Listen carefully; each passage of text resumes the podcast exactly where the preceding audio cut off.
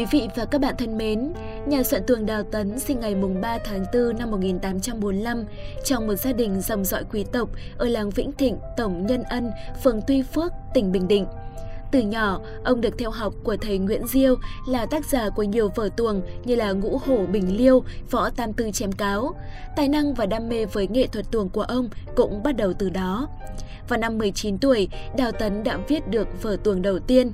Năm 22 tuổi, ông thi đậu cử nhân. Từ đó danh tiếng của ông vang xa tận triều đình Nguyễn.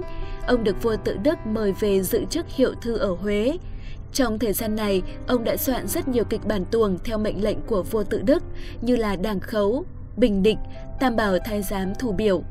Tới năm 29 tuổi, Đào Tấn được thăng chức biên tu rồi được bổ nhiệm làm tri phủ Quảng Trạch. Sau đó ông còn đảm nhận nhiều trọng trách khác. Nhà soạn tuồng Đào Tấn có 30 năm làm quan và 18 năm sống ở Huế. Có thể nói, cuộc đời làm quan của ông khá suôn sẻ. Sau khi vua tự Đức băng hà, ông xin treo ấn tử quan, nhưng rồi lúc vua Đồng Khánh lên ngôi, ông lại được gọi ra làm quan trở lại. Dù không trực tiếp tham gia kháng chiến, nhưng Đào Tấn là vị quan có tinh thần ái quốc và đã trực tiếp giúp đỡ những người kháng chiến. Vào năm 1901, ngày 14 tháng 7, Phan Bội Châu cùng những đồng chí của mình có kế hoạch cướp vũ khí giặc để đánh thành Nghệ An. Do bị chỉ điểm, công việc bại lộ. Bây giờ Đào Tấn là Tổng đốc Nghệ An đã ra sức che chở, nếu không thì Phan Bội Châu đã bị bắt. Vào tháng 11 năm 1902, để bắt liên lạc với những đồng chí, Phan Bội Châu đã xin Tổng đốc Đào Tấn giấy thông hành đi khắp Bắc Kỳ. Nhờ vậy mà cụ Phan mới làm được công việc của mình.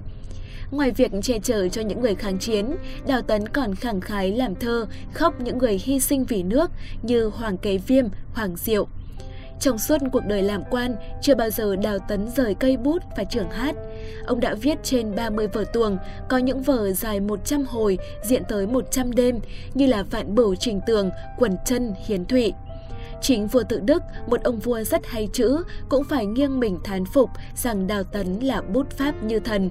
Sức sáng tạo tuyệt vời của Đào Tấn cho tới ngày nay vẫn chưa có ai sánh kịp. Ông là người đầu tiên thành lập đội tuồng chuyên nghiệp được hưởng lương và cấp bậc.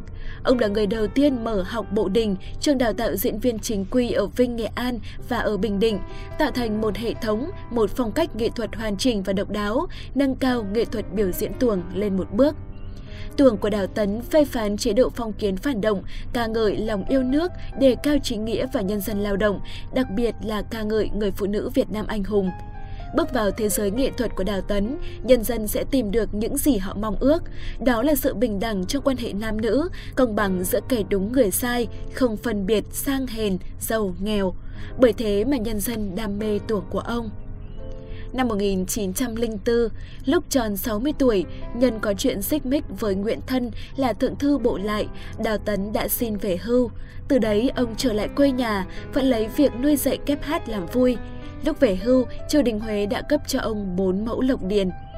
Vào ngày rằm tháng 7 năm 1907, tức ngày 23 tháng 8 năm 1907, soạn giả Đào Tấn đã nhắm mắt xuôi tay từ giã cuộc đời, thọ 63 tuổi. Với những đóng góp lớn lao cho nghệ thuật tuồng của dân tộc, Đào Tấn được nhà nước tôn vinh là danh nhân văn hóa quốc gia. Khu mộ của ông trên núi Huỳnh Mai ở Phước Nghĩa, huyện Tuy Phước, tỉnh Bình Định được công nhận là di tích văn hóa lịch sử cấp quốc gia.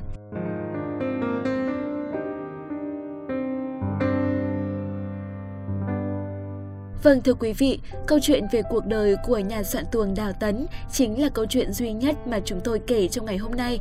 Cảm ơn quý vị và các bạn đã theo dõi. Đừng quên dành tặng cho kênh một lượt đăng ký nếu thấy nội dung hay và thú vị nhé. Còn bây giờ thì xin chào và hẹn gặp lại.